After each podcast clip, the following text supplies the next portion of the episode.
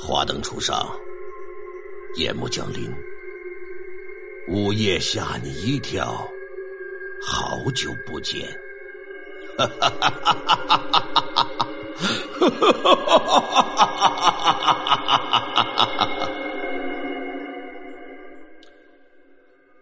在这里，首先给大家拜个晚年啊，大家晚年幸福。由于春节的原因吧，很长时间呢也没有跟大家在这里见面了，跟大家说声抱歉也啊。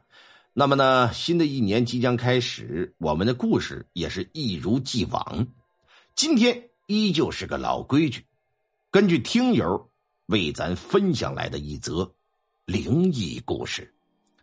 听友的名字叫做从法律己，说是这么个事儿，我呢。是个安徽人，但从小啊跟我父母在苏州长大。姓氏啊赵钱孙李，本姓钱。大多在浙江一带吧，这个姓钱的人呢都比较多。这也是浙江那边为什么哎那些个老百姓都比较有钱的原因，可能是。我生活那附近呢就有很多姓钱的，然后呢他们那儿啊有个家族性的公墓。挺老大，公墓四外圈啊，还有围墙，有大门，大门上写着“钱家墓”这么几个字而且苏州人的坟墓啊，可能和中国很多地区的坟墓不一样，他们喜欢呢在坟包前面盖一个一米高左右的房子模型，有模有样的，还贴上瓷砖了。哎，你别说，啊，长得还挺逼真的，挺好看。然后小房子上边有墓主人的照片跟他的生平简介。我呢，出生在九五年，记得那是在零五年的前后，也就是我四五年级的时候吧。我小时候嘛，初生牛犊不怕虎啊，天不怕地不怕，什么牛鬼蛇神呢，我是根本不信。记得大概是个初秋。红薯都可以吃了，跟两个小伙伴啊，就出去偷红薯吃。偷嘛，那毕竟怕人看见呢，啊，就提议说找个偏僻的地方嘛，哪儿啊？去钱家公墓后边挖，那个地方没有人。那几个小伙伴都说那好啊，去吧。人也多，这胆儿也壮。哎，你还真别说，很顺利的就挖到了红薯了。然后因为挖出来的都是泥啊，不能吃。完又有人说了，说这个公墓里边啊有水龙头，哎，咱们冲一冲，洗一洗。为什么有水龙头啊？逢年过节呀，这得打扫，里边就自带这个水龙头。我带着他们俩看了看周围四下没人呐，可就钻了进去，洗干净生吃一个。小伙伴就觉得这玩意儿生吃齁咸焦黏的，好像是没什么意思。我又提议了，说不如咱烤着吃吧。啊，小时候嘛，零食也少，烤红薯那可是个好玩意儿。烤吧，两个小伙伴跟着我一拍即合，说干就干。烤红薯首先你得准备什么呀？干柴火呀。领着他俩在公墓里头就开始捡柴火。这公墓里边有很多那种两个人合抱能搂过来粗细的香樟木，地上呢就有很多的枯枝落叶，但空地上啊都是泥土地，枯枝落叶吧就有点发潮，但坟地那边呢是水泥地，那上面的枝叶呀那可都是干的透透的，就去那边捡吧，这不去还好啊，一去。可就发生了灵异的事件了。怎么说？最开始啊，我们看到一只特别特别漂亮的小鸟在地上蹦。要说这鸟啊，也是奇怪，一般鸟的身体都比较长，但这个鸟啊，长得比较圆，就跟愤怒的小鸟似的那个体型，只会在地上跳。我们看着好看也好玩就想上前去抓去，哎，不管怎么撵它，它就是不飞，在地上原地蹦。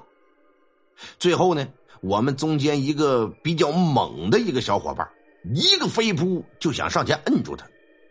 这次那小鸟在一个坟前的小房子前面，歘的一闪，可就没了。哎，哪去了？那可是真真的，凭空可就消失了。哎，几个小家伙好奇呀，上前就仔细检查一下那个坟前的小房子。这小房子是严丝合缝啊，墓主人。看照片竟然是个小孩叫什么名字，咱在这儿就不说了。我们几个虽然想不明白这鸟哪儿去了，但是由于年纪小啊，还真没有往鬼神方面去猜忌。现在没就没吧，接着捡柴火，捡着捡着，又看到一只大黄猫。也就是现在人们所说的那种橘猫，哎呦我的天哪！这个猫可大了去了，就在那空地上趴着，看着我们几个，也不动也不跑，啊！我这人吧，天生特别喜欢猫，一看这么漂亮，这么干净，忍不住呢，上前就咪咪咪咪，就唤了它几声。他看着我走近呢。就站起身来，我的两个小伙伴啊也觉得好玩，跟着我呢就想上前去摸摸它，想给它抓住。你说这小鸟没多大，凭空消失了，可能我们觉得自己眼花，但那可是一只大黄猫啊！现在在面前呢，唰的一下，在那个小房子前面又消失了。我们仨跑过去，再次来到小房子面前，仔细检查检查。这真的根本不存在有什么洞啊，有什么门呢？根本就没有啊！而且这回这个小房子上面是一个妇女的照片。这下我们仨可就觉得有点不对劲儿了，就感觉这尾巴根子冒凉气，浑身有点发那种白毛汗。但我的胆子也算是真的大，带着他俩在角落里找了两块砖头，就支起一个小台子来，也没想别的，点火烤红薯。要说这事儿，可也真是怪，还没吃呢，三个人就一起肚子疼了。我们这一看，这吃也吃不下了，怎么办呢？不了了之了，灭了火走吧。可事情还没完。回到家里之后啊，晚上睡觉的时候就老是做梦，梦中是什么呀？就是那个坟墓之前那小孩和那女人的照片，一连持续好几天呢，睡也睡不着，白天也不困。十岁小孩的黑眼圈，当时啊重的像个熊猫一般。我的其中一个朋友姓李，坐他爸摩托车，刚一上去，这脚可就被车轮给卷了进去了，整个脚都断了。另一个姓陈的，在家里吃鱼，明明这鱼刺什么的都是大人给翻找好的了，可是只吃了一口就被鱼刺给卡住了嗓子，没办法上医院吧？医生说这嗓子都划破了，啊。不来医院，继续拿东西往下噎，能刺破喉咙。你看，接二连三发生各种意外，我是睡不着觉。一个断了脚，一个刺破了喉咙。这回我们仨这才害怕，告诉了自己的父母了。最后呢，父母们呢找到附近那个钱家的村长了，带着我们几个，拿着果盘、香火呀，前去赔礼道歉。哎。经过这么一出啊，我就能睡得着了。我那朋友的脚也慢慢的恢复了。过了几年上初中，我回老家。初中男孩这都叛逆呀，啊，又把儿时前几年的事儿给忘了个干干净净。初三的时候，快中考了，一一年的五月份，中考前一个月多吧。由于这个备考的压力比较大，就又跟几个小伙伴说夜里去爬山吧。啊，我们那里呀，附近有一个挺有名的景点，叫什么呀？皖西大裂谷。那会儿啊，景区有大门收门票，但我们都是本地人呢，知道有个小道。大晚上十一二点呢，七八个男孩五六个女孩就往山里钻。当时这女孩吧就有点害怕，男孩就说：“你怕什么呀？这么多纯阳之体的童子身，女鬼来了，呵呵，哎呀，恐怖故事都能变成黄色故事。”然而呢，言者无心，是听者有意啊。童子之身，呵呵，我可不是。我那会儿早恋，初二的时候就和自己的女朋友做过那事儿了，啊，脱衣服干，脱裤子干，为了个眼儿累一身汗。我可不是。此时不知不觉又联想到小时候坟墓前的那一码事儿。我这人天不怕地不怕，可是，一想到这事儿，心里多多少少的也有点打这个退堂鼓，但是又不好意思表现出来。毕竟这里还有女生呢，还走在队伍的最后，说是自己给队伍压阵，可这心里边啊，可就突突突突的跳成一个。为了给自己壮胆，在路边啊捡起了一根有黄瓜那么粗的棍子，我心里想着，啊，不管是有什么，只要是出现了，我就跟他斗上一斗。虽说不停的给自己加油鼓劲儿吧，但还是心虚，总觉得自己的后背有人跟着，总想回头，但猛然之间可就想起来了，小的时候奶奶跟我说过呀，说人这肩膀上啊有两盏明灯，但是你不能回头，一回头一呼吸，这灯可就给吹灭了，啊啊，怎么办呢？有没有人呢？我心里想着，死活也不能回头。我故意的就和前面的好兄弟开着玩笑，我让他回头看是不是后边有人跟着。他回头看看，还嬉皮笑脸的跟我说：“说你想吓我呀？还跟我打打闹闹的。”这么一缓解，哎，内心的惊悚之情呢，就也就减少了。后来，我想要撒泼尿。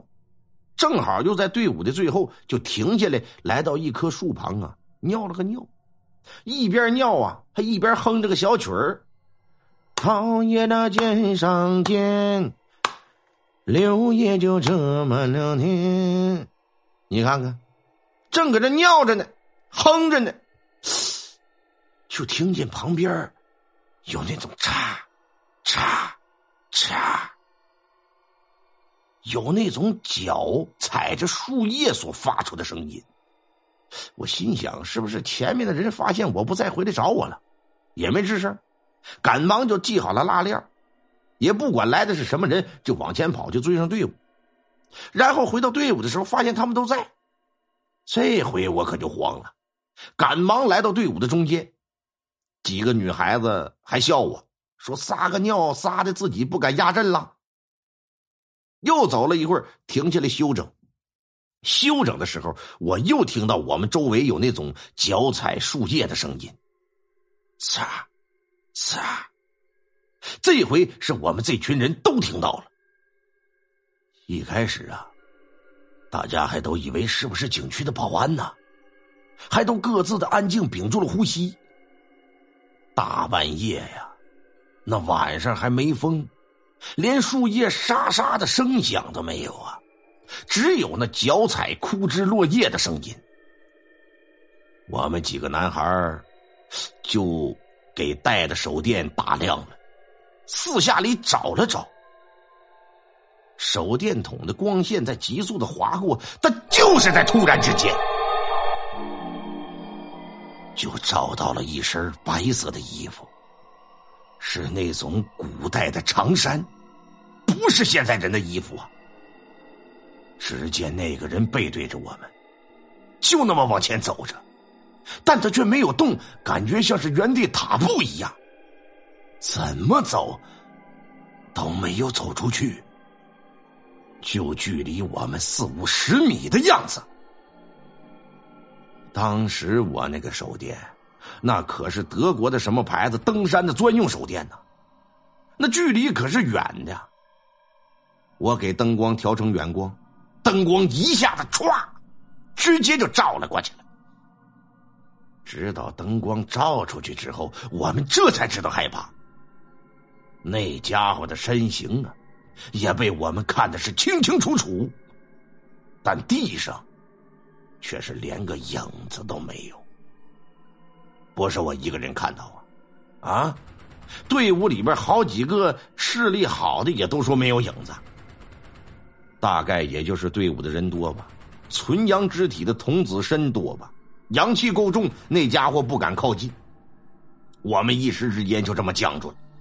山肯定是不敢爬了，心想按原路往回走吧。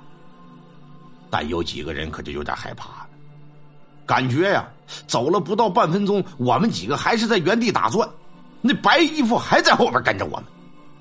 然后此时该死不死的有两个姑娘说是要上厕所，憋不住了。这女孩跟男孩他不一样啊，男孩背着身就能尿啊啊，这女孩你说说，嗨。没办法，商量着吧，仗着胆儿。男孩在十米开外给站岗背对着，女孩在后边的草棵子里边方便着尿。过了能有一两分钟，这男的就喊说：“你们好了没有啊？”喊了几嗓子没有回应，我们想可能是不好意思，啊没有接着喊。又过了一两分钟，还是没动静，心里就嘀咕着：难道是怎么蹲时间长拉出来了？来个大号。再喊还是没反应，哎，喂，再不说话我们过去了啊！还是没反应，几个男孩就齐齐刷刷转过头来了，八个人八个手电呢，还有几个带头灯的就全部唰的一下点亮了。照过去的时候，这才看到，发现他们刚才钻进去的那个草丛根本没人，跑过去四下里就开找啊。发现那六个女孩有两个，此时已经跟在远处那个白衣服的后面。还有四个女孩啊，也在低着脑袋，浑浑噩噩的，正在往那边走。我们这几个男孩是怎么喊都没有反应，心里盘算，大概是中了邪了。毕竟这女孩是纯阴之体呀，可能被那家伙给迷了魂了。这胆子一瞬间就也大了上来，冲上去就追，很快就把那些女孩给追上了。该说不说，年轻人脾气躁啊。那女孩中间吧，有我女朋友，我手里掐着棍子也不管那么多了，冲上去一个箭步，连手电都扔了，两棍子抡圆了，对着那个人影就拍下去了。这么一拍呢，唰的一下，面前的人影可就不见了。抬眼仔细一看。面前就是一棵树。好家伙，那棍子也结实，这一棍子敲在树上之后，震得我虎口都裂了，当下就渗出血来了。反弹的劲儿啊，给我震的胳膊都麻了，人也没站稳，一屁股就坐在了地上。坐在地上的时候，这才发现手拄地的旁边有一块倒下的石碑。朋友们就围上来了，拿着手电扒拉开，这么一照，上面写的字儿啊是光绪年间的墓。几个人赶紧围着这个墓啊，就拜了拜。抽烟的哥们呢，就点了几根烟。咱也不知道古代的哥们抽不抽烟吧，反正就当香的意思呗，敬上一敬吧。哎，然后再往山下走就没事了回去之后呢？那几个女孩啊，那个月所有人的大姨妈都没来，可能跟大姨夫出去去旅游去了。我女朋友没来，还给我吓得不轻呢，我还以为是怀上了是怎么的呀？反正到最后这个事儿也就是不了了之。要说呀，举头三尺有神明，神鬼之说不得不敬啊。